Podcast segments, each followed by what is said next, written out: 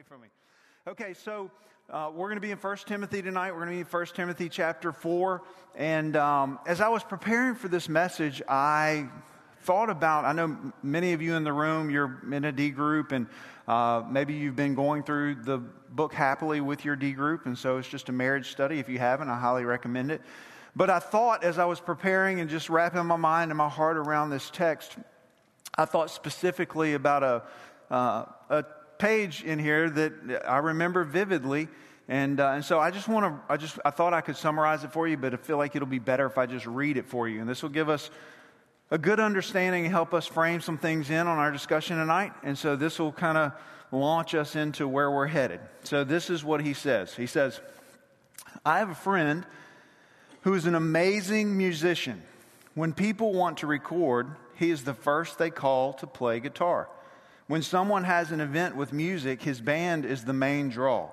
Every Sunday, he's one of the first in the church building, volunteering his time by playing music. It's not unusual after church or after a gig for people to come up to my friend and say, Man, I wish I could play the guitar like that.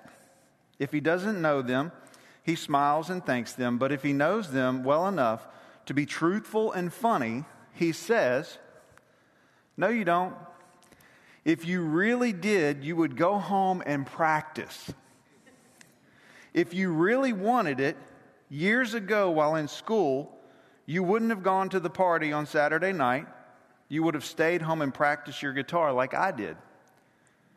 If you truly desired to play the guitar well, you would have sacrificed hours upon hours to perfect the skill. It's nice to say, but you really don't want to play the guitar like this because it takes far more time than you are willing to give, which would be a mic drop. At that point, he says, you know, if he knows him well enough to be truthful and funny, you know, it starts out funny and then it's like, oh, kind of just puts you in your place. like, no, if you really wanted this, then you would have sacrificed the way in which I sacrificed. You would have gone the extra mile. You would have done everything that it takes. See, I didn't just show up here and step up on the stage and start playing the guitar to play like this. There's some things that went into this. And if we want to grow, if we want to excel at something, that means it's going to take a lot of time. It's going to take a lot of effort. It's going to take a ton of sacrifice. You don't just show up and you're good at something. That's not how it works. But then I started thinking, I started thinking how we live in a culture who we just, we're, we're soft. We like comfortable. If we're honest, we live in a culture like we, we do everything that we can to stay comfortable. We like, we like convenience. If we can, if there's a choice between the easy way and the hard way, and we're going to get the same result. We want to take the easy way. That's the, that's the way in which we want to go. And we want everything instantly. And so we want to be able to play the guitar. See, I believe there's some people in the room that you would say, man, I wish I could play the guitar like that. But we want it today. We don't want to do all the things that it takes to get to the place where we can, we can play the guitar well. We live in a culture, I used to say it's um, the microwave culture versus the crock pot culture. You know, the microwave, we want it now versus the way it used to be where we had to wait for the crock pot. But now I, I was thinking today, as I was thinking about this illustration, I was thinking it's not really the microwave versus the crock pot anymore. Now it's the Instapot culture versus the crock pot culture. Because who knew Instapot was a thing? So it basically cooks your I'm not telling y'all anything you don't know. Maybe some of the guys in the room, but evidently it cooks your food the same way a crock pot does, but just in a fraction of the time. I guess it's like a pressure cooker or something. I don't know. But that's the world we live in because we're constantly going. We're constantly busy. We got to get this done. We want this the easy way so we can move on to the next thing. We, we want, we live in a culture who wants to make the, wants the get rich scheme and especially today, I feel like it's more along the lines of, uh, more along the lines of investing. And so we want to, we want to just quickly overnight investment to turn into millionaires. And whether that's stocks and bonds or whether that's uh, cryptocurrency, we just want to invest in the next big thing and we want to be overnight millionaires. Or we want things like a, like a diet pill or we want to take things where we can lose 25 pounds in a month without any kind of discipline. See, we don't want to we don't want to give to the long haul investing in something over the years. We don't want to give to the long work and, and give to that and, and work hard for those things. We we don't want to, to do what it takes to train and become physically fit and eat healthy and lose, you know, a pound or two a week. We want we want it all and we want it now. And we want to take the shortcut. We want the easy way. We want to find a loophole. We want, and if we're not honest, I mean, if we're honest, what happens is, is these things, uh, you've heard me say this before, but what happens is these things begin to, culture begins to bleed into the church. And it begins to, we're influenced by the culture in which we live. And so to think that we're not is foolish. It's foolish.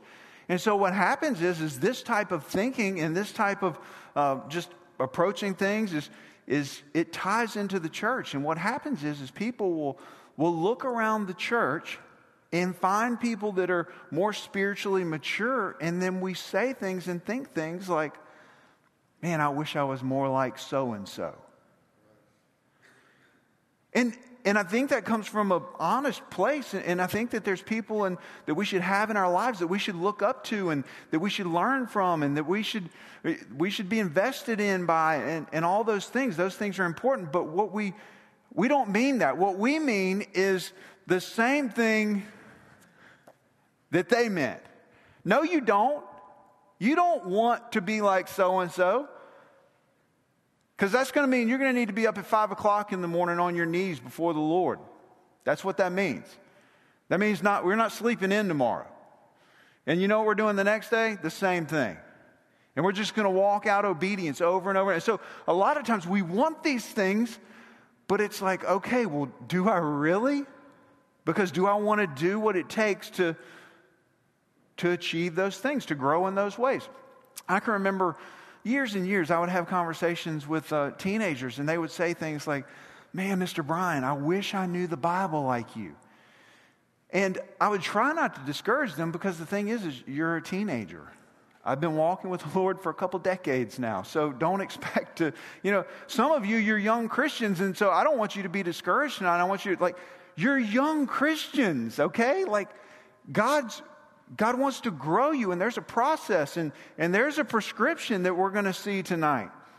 But it's got to be His way. And so I would tell, tell teenagers, I, hold on, you know, you're, you've been a Christian for two years. I've been a Christian for two decades. So don't expect to be where I am in two years. But also, don't expect to get here. And I'm not saying I know everything there is about Scripture. I'm not saying I, some of you know the Bible better than I do. Some of you in the room. But I'm just saying, you want to know how I got here? For the past 20 plus years, there very few days have gone by where I have not spent time with the Lord in prayer. Where very few days, uh, well, every day spent time with the Lord in prayer, but very few days have I not opened my Bible and just just come before the Lord and asked Him to grow me and shape me and mold me and spend time with Him and His Word and allowing myself to be transformed by the renewal of my mind through Scripture. Like very few days over the course of decades. And so there, there uh, I've, I've committed memory verses to memory. I've been faithful in attending church and sitting under the teaching and preaching of God's word, and that begins to shape and mold you over the course of time. And so it didn't just happen. There's a, there's a prescription, there's a process, and so we've got to do it.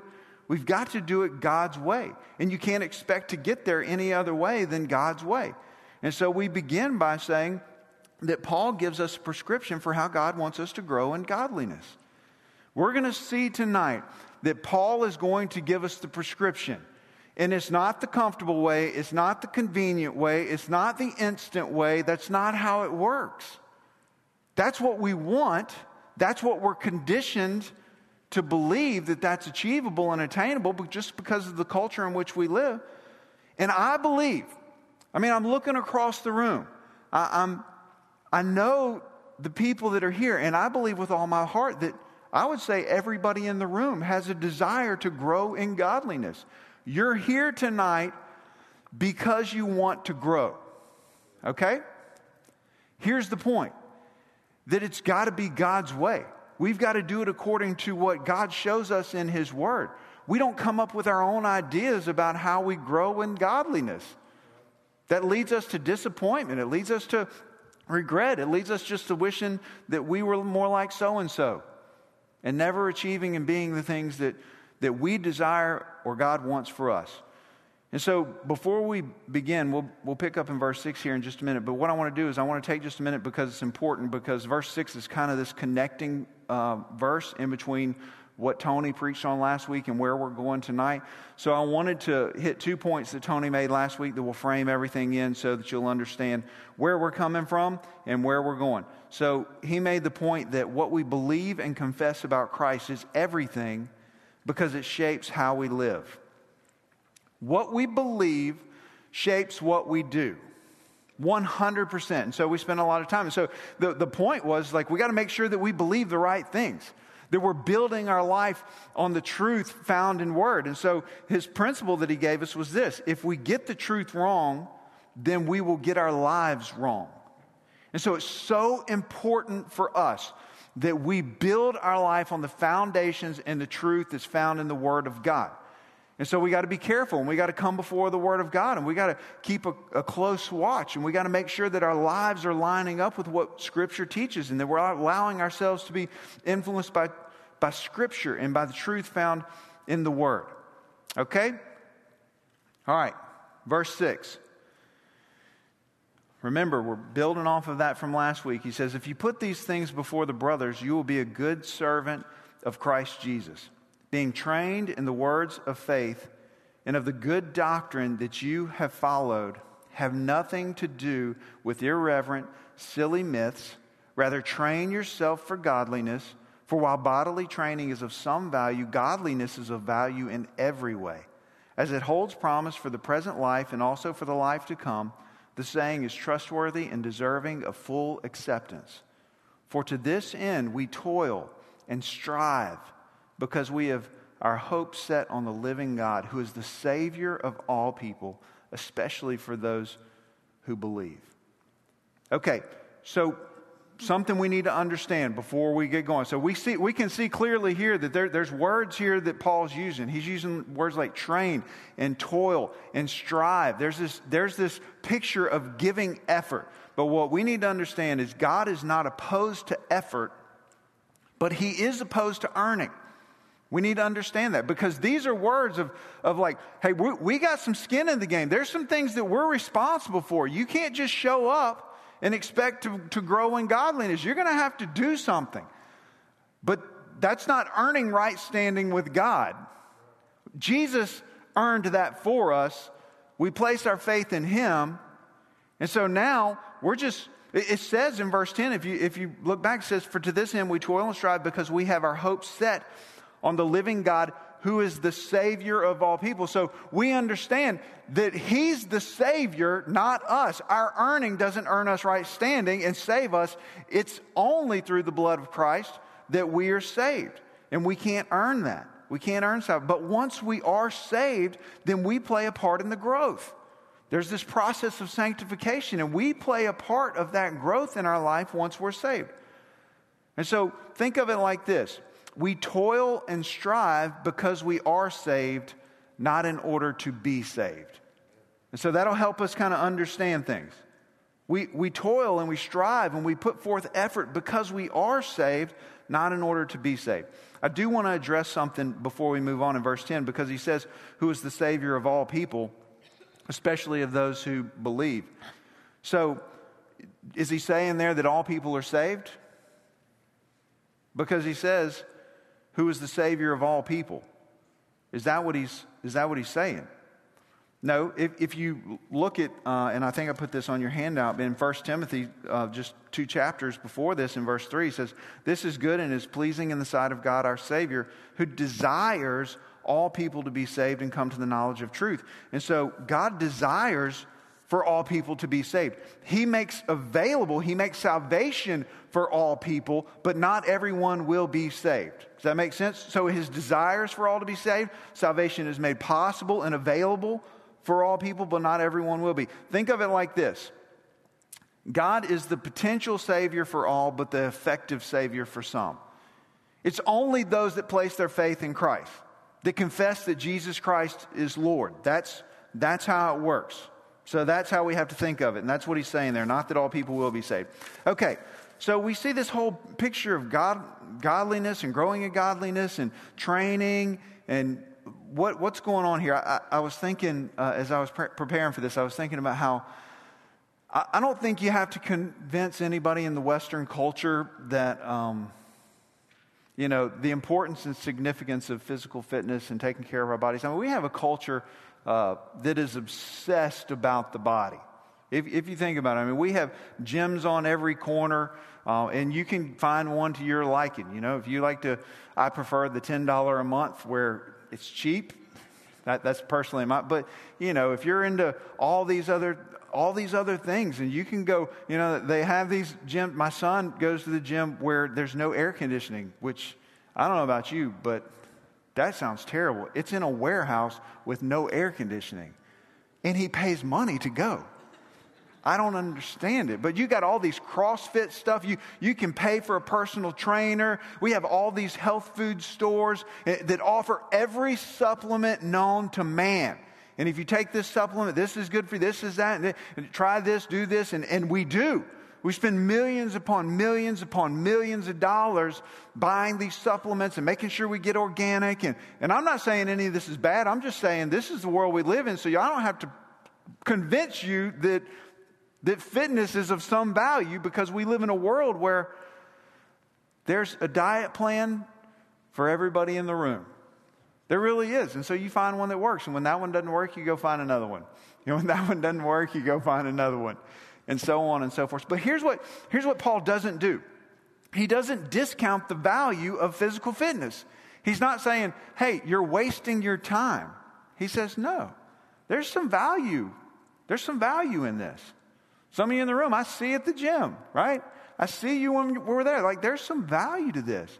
He acknowledges the benefit of physical training to keep the body healthy. But what he does do is he points out the fact that, hey, this is of temporal value in comparison to eternal value of your spirit and your spiritual state. And so think about all those who have achieved the pinnacle of this physical fitness. Think about, think about the one who makes it to the Olympics. Think about the professional athlete who sacrificed blood, sweat, tears, money over the course of their life to achieve, to, to be a professional athlete and all the fame that comes with that and all the prestige and all the money that comes with that and the trophies and the rings and all the things that come with that. And what Paul is saying is like, hey, there's nothing wrong with it. those are those are good things, and we understand the work that it took to achieve those things. But understand something: it's all going to pass. Your fame, you're going to be forgotten. Your prestige, your money, your trophies, your rings, it's all going to. You, you can't take it with you. And it's nice while it lasts, is what Paul's saying. It's nice while it lasts, but it's not going to last. So receive it for what it is.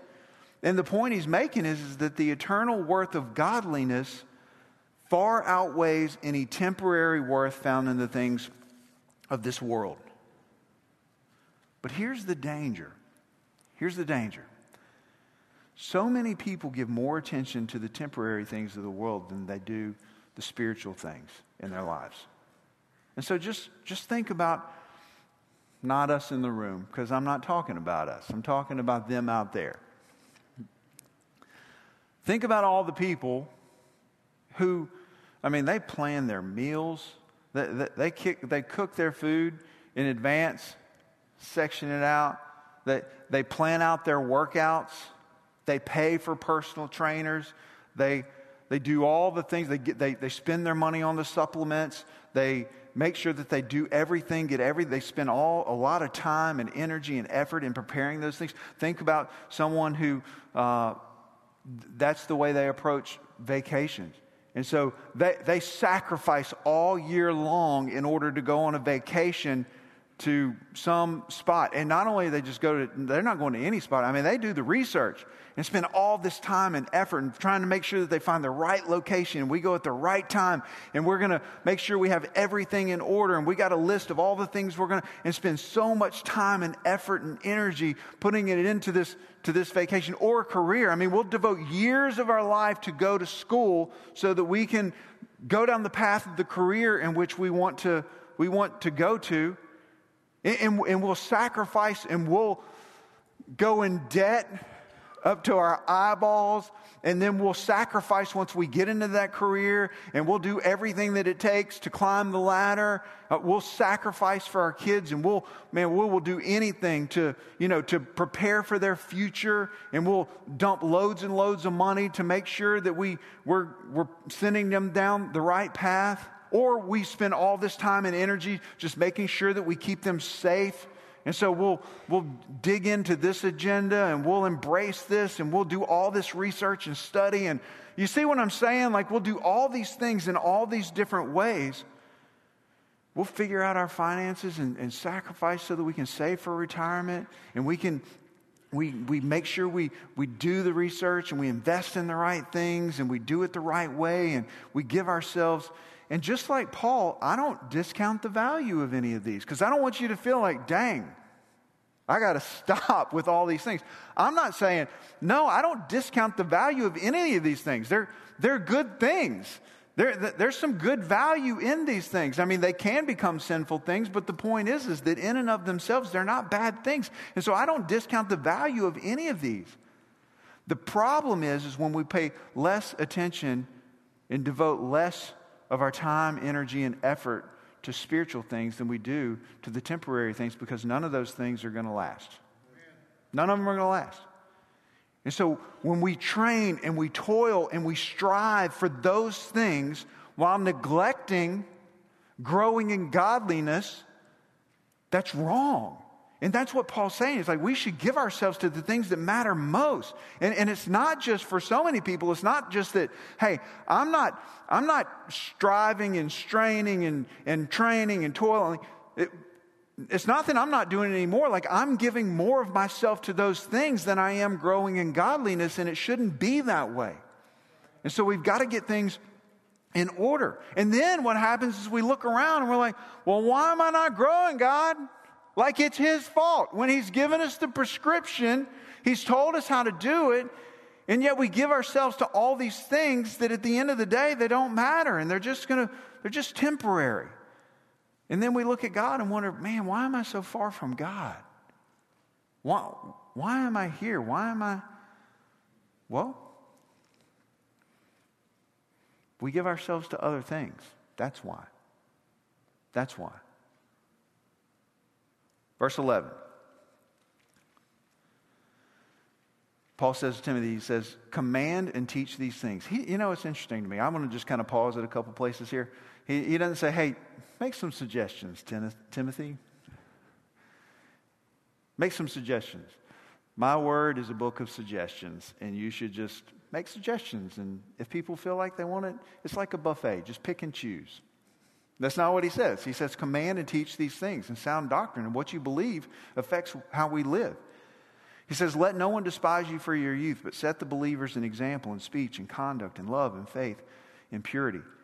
This is one of my favorite verses when I was doing student ministry because I always, you know, I was of the mindset. Uh, so many, I think, churches, and this church really, this really isn't us. This isn't our DNA. Um, but so many churches and so many teenagers feel like, okay, well, you know, they're not really Christians. They're just like in the farm league, and one day they'll grow up and then they can live out their faith. And so that's not what Scripture teaches. And he looks at a young Timothy and he says, Hey, I don't care how young you are, I don't care how much older they are. You set the example. You live out your faith. You make a difference. You, you, you be who I created you to be. Do the things I called you to do, and not just one day, today. Do what I called you to do today. And some of you, you're young Christians in the room. Maybe you're not young in age, but you're just young in your faith. And, and Paul would say, and God would say, hey, set an example. Live out your faith. Teach it, preach it, practice it, live it. Be like, it's not like you're going to do great things for God someday. Do great things for God today. The Spirit of God lives in you. Don't wait for tomorrow. You don't have to. Verse 13, he says, Until I come, devote yourself to the public reading of Scripture, to exhortation, to teaching. You ever wonder why we do what we do? When we come in here, whether it's a Wednesday night or Sunday morning, I mean, why do we get up here and read the Bible and then teach from it? Because that's the prescription, that's the model. We spend time in the Word of God, and then the Word of God transforms our hearts. And so, because he commands Timothy here, and he, that's what he commands in the church devote yourself to the public reading of Scripture, to exhortation, to teaching. Then he says, Do not neglect, neglect the gift you have, which was given you by prophecy when the council of elders laid their hands on you. Practice these things, immerse yourself in them. Listen to the strong language. He continues. You know, we're talking about training and straining and striving and all these things. He says, immerse yourself in them so so that all may see your progress. Keep a close watch on yourself and on the teaching. Persist in this, for by so doing, you will save both yourself and your hearers. Paul expected Timothy. Let me say something that last verse. He's not talking about salvation. He's not saying, hey, do these things so because Timothy's saved. He's an elder. We just went through all the qualifications of an elder two weeks ago. And so Timothy is a mature believer. And so he's not saying that you'll be saved, but you, so that you'll be saved from, from harm, you'll be saved from destruction, you'll be saved from pain and regret and all these things. So make sure that you're, you're teaching the truth found in, in Scripture. But what Paul is saying is he expected Timothy to build his life and his ministry on the Word of God. That's what he expected him to do. And that's what he expects us to do to build our lives on the, on the Word of God, to build our ministries, to preach it, to teach it, to practice it, to set the example, to live according to what you teach. Don't be a hypocrite. Timothy, don't stand up and proclaim one thing and live another. And it's the same thing for you and for me. Now, we don't have to be perfect because he didn't say be perfect, he said progress, that we're to be growing. And so that's what God's calling us to is, to, is to growth, not perfection. We don't have to be perfect. But set the example. Don't, don't be a hypocrite. Live out what you, what you teach and what you preach. And so what he's saying is, is that our lives and our progress should validate our ministry and calling. Your life and your progress should validate your ministry and your calling. God had appointed him and gifted him. And what Paul is saying to Timothy, he's saying, don't waste your gift. Don't waste it. And what God is saying to us tonight, don't let your spiritual gift go to waste. Don't let, and this isn't just for, yes, he's speaking to, to Timothy, who is a pastor. Now, there may be some people in the room who are called to be a pastor. I don't know. But the point is, is most of us are not, okay? But, but the thing is, is that you have been gifted. God has a calling on your life. God saved you for a purpose. And He has a ministry for you for you, for every believer in the room. And so we may not be pastors, may, may not all be pastors in here, but God has called us. God has equipped us. God has done these things.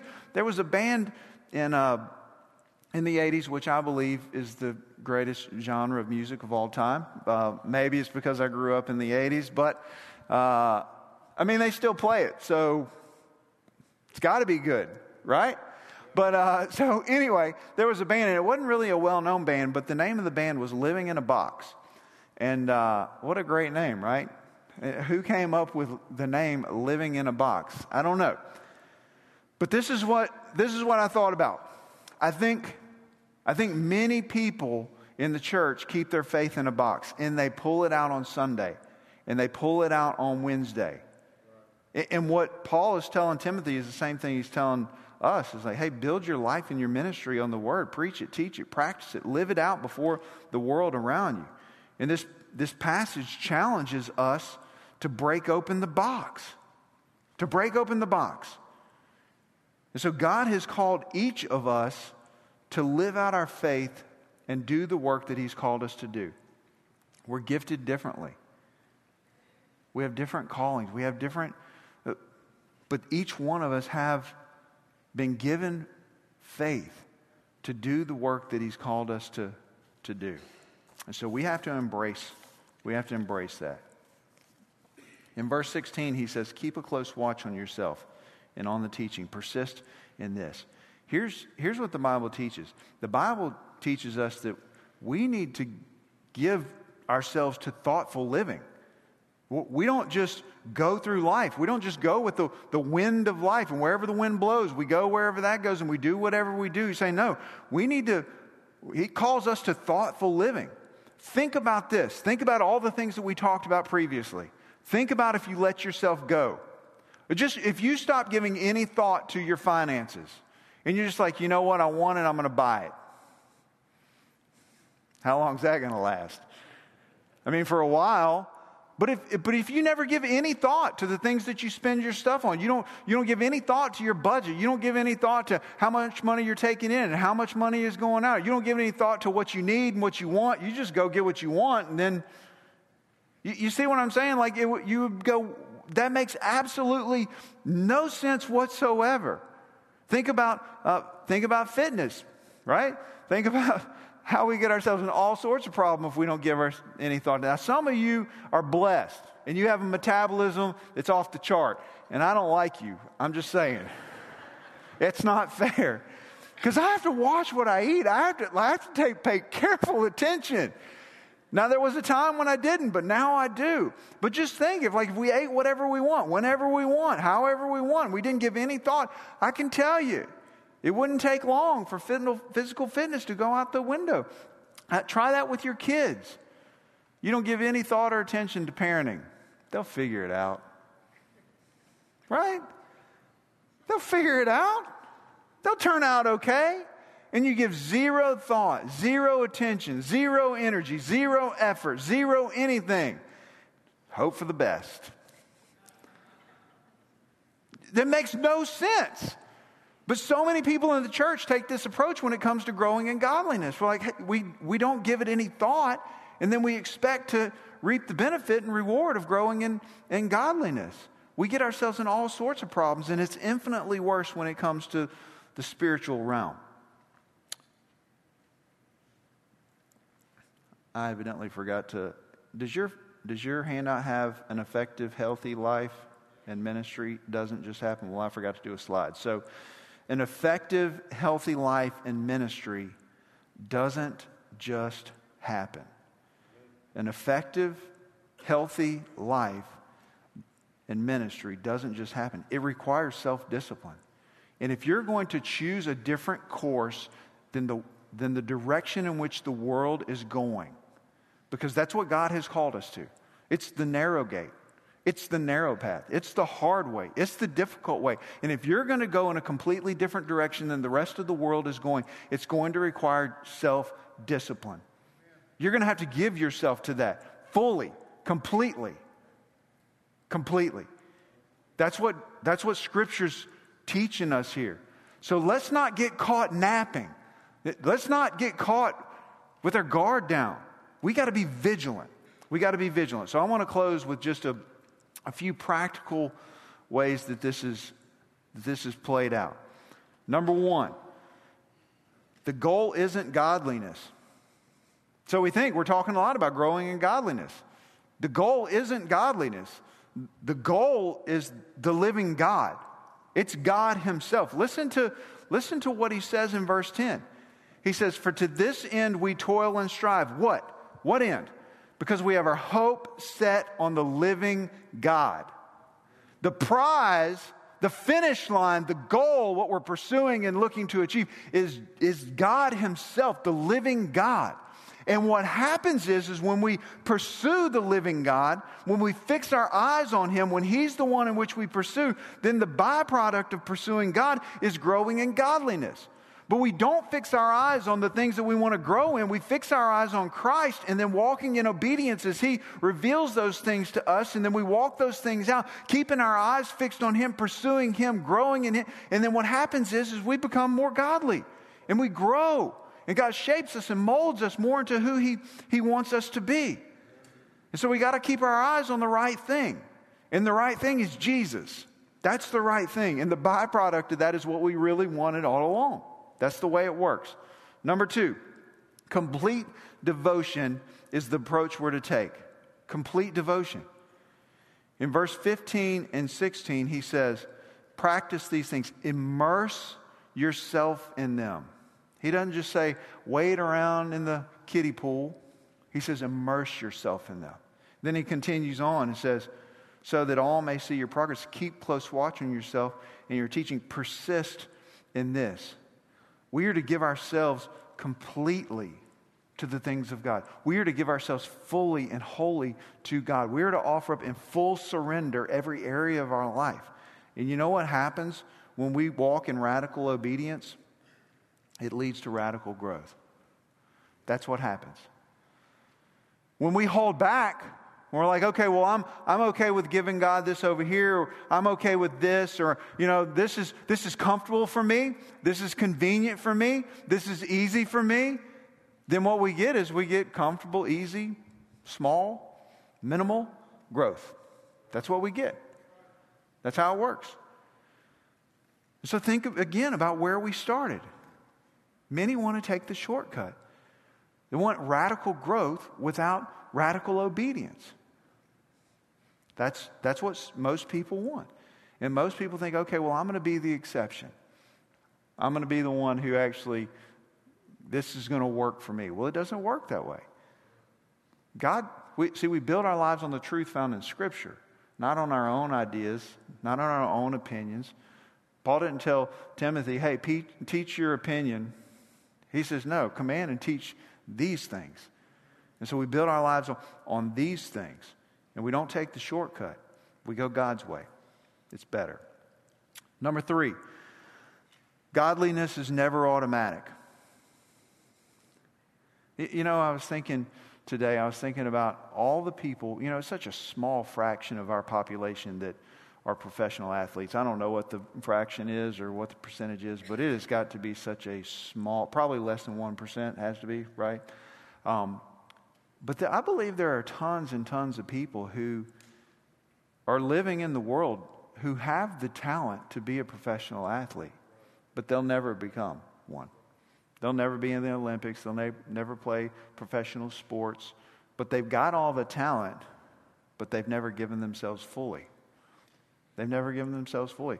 They've never, they've never put in the hard work because it requires effort on our part. It requires discipline. But here's the thing it's not all on us. Uh, uh we got to cover this before we end our time. It's not all on us. In Philippians chapter 2, he says, Therefore, my beloved, as you have always obeyed, so now, not only as in my presence, but much more in my absence, work out your own salvation with trembling or with fear and trembling. He says, work out your own salvation. Now, he's talking to believers, so he's talking about work out your own growth, work out your own faith, work out your own sanctification process, like work, work out your faith. You work that out, and then it says, For it is God who works in you both to will and to work for his good pleasure. So is it God who's at work, or is it us? Yes. Is it God or is it us? It's not, it's not, uh, it's not either or, it's both and. And so, yes, we, we play a role, but it's God who's at work in us. And so we don't do this in our own strength and our own power. And He places His Holy Spirit within us. And so we're not left alone to accomplish the task of being vigilant over our own souls. God has called us to walk in obedience, to, to listen for His voice, to hear His voice, and then to follow His voice and to walk in obedience to that. And so we carry responsibilities. God enlightens us, we're to walk in obedience. And then when God enlightens us, we are to walk in obedience. Somebody asked me the other day, I was like, How do you know when you're called to ministry? And I'm like, um, Well, if I'd known I was called back then, I probably wouldn't have taken the first step. I just knew that God was calling me to this. God was calling me to something more. I didn't know what that was, but I knew that He was calling me to this. And so I did that. And then when He showed me something else, I'm like, okay, well, I'm going to do that. And then once I did that, then He's like, okay, well, I want you to do this. And that's the way God works. Like we're just to, to walk in obedience as God enlightens us and shows us and, and, and is leading us to do something. We just walk in obedience to that thing. And so we carry a responsibility to do that. And we're just cooperating with Him and through the Holy Spirit through obedience. That's what we're doing.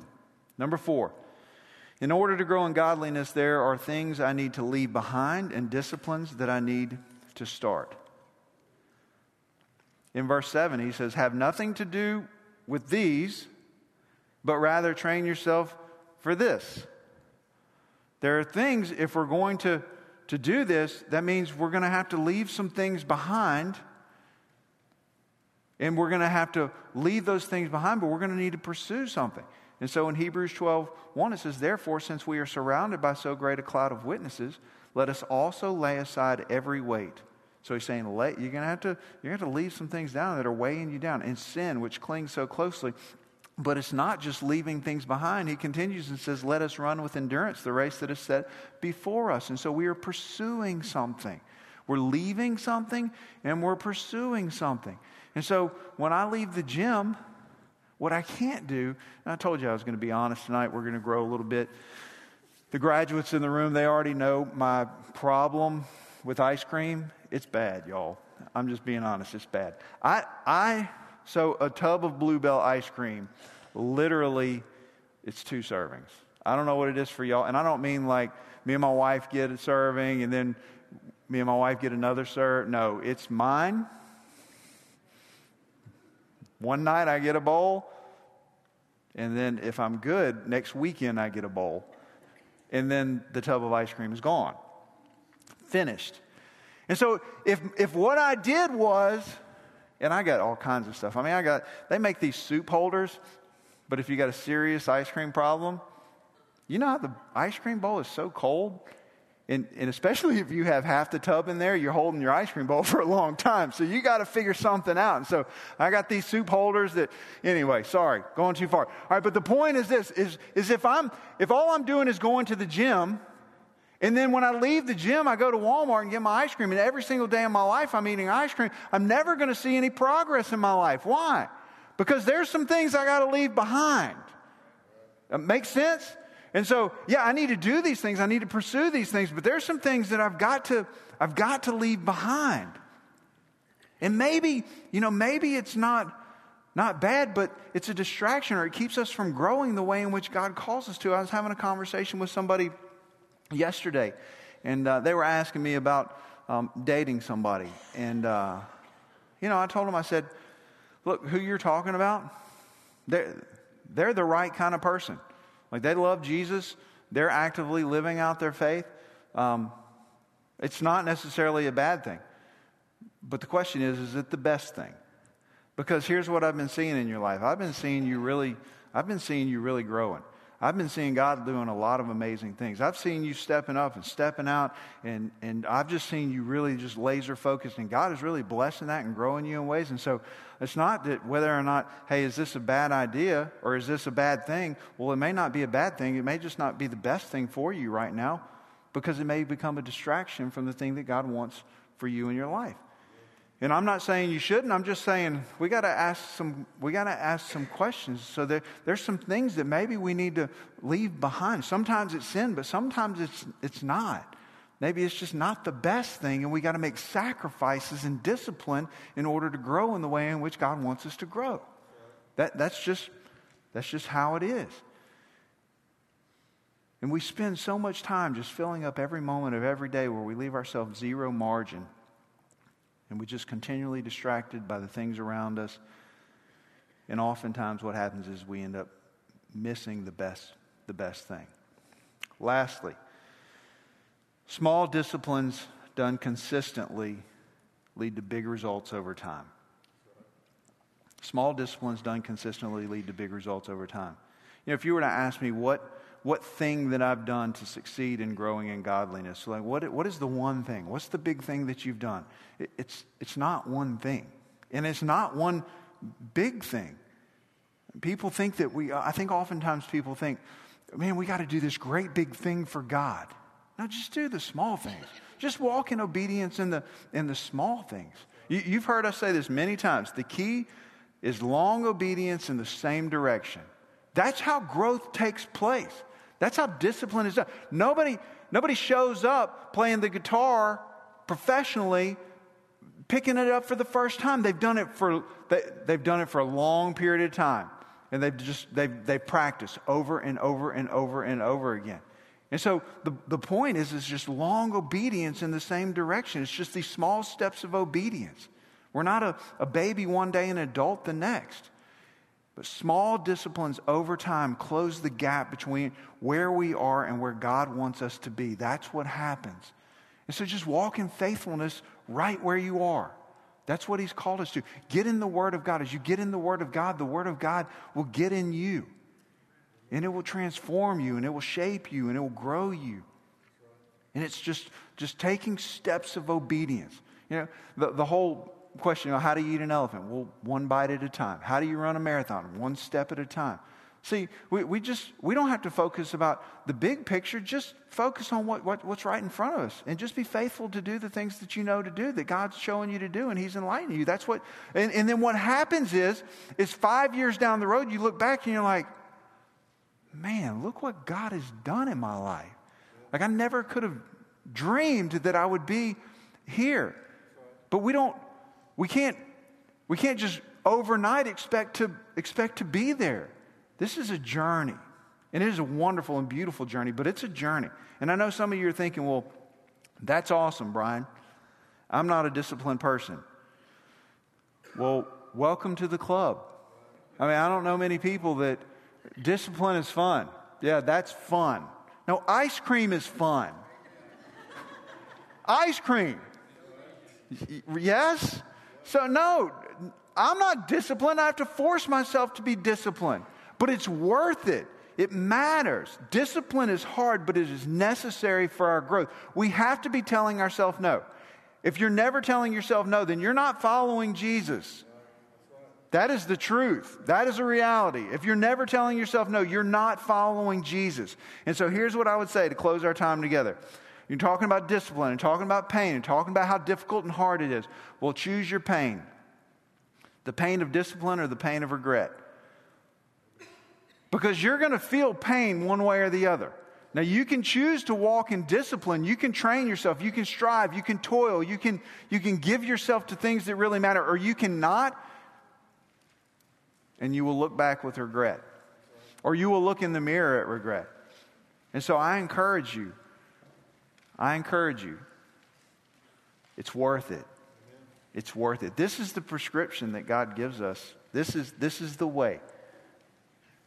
But for everybody in the room who's embraced this, you know how hard it is, and you know how wonderful this is. You know how wonderful it is. And so let's just continue to grow in godliness. Remember, it's progress. We don't have to be perfect. Jesus was perfect. Let's just walk and let's grow together and let's let's just move forward and progress together the way God wants us to. Let me pray. God, thank you for thank you for tonight. Thank you for your word. Thank you for how instructive it is and thank you for how practical it is. And thank you for the fact that God this room is filled with people who want to grow. And thank you for not keeping us in the dark, but you've told us how that's possible. Thank you for the reality that, that we're not striving in our own strength and our own effort, but in yours. That you've given us everything that we need to grow. You've given us everything that we need for godliness. You've done that. And so, Lord, we thank you. And God, we just pray that you'd help us for each one of us in the room None of us have arrived. So you're wanting to see growth in every single person's life. Just help us to be faithful to take the step that's in front of us and to walk in, obedience. We thank you. We love you. It's in Christ's name we pray. Amen. Y'all have a wonderful evening. Remember to continue to pray for Rebecca and Darren and the Brazil team, Guatemala.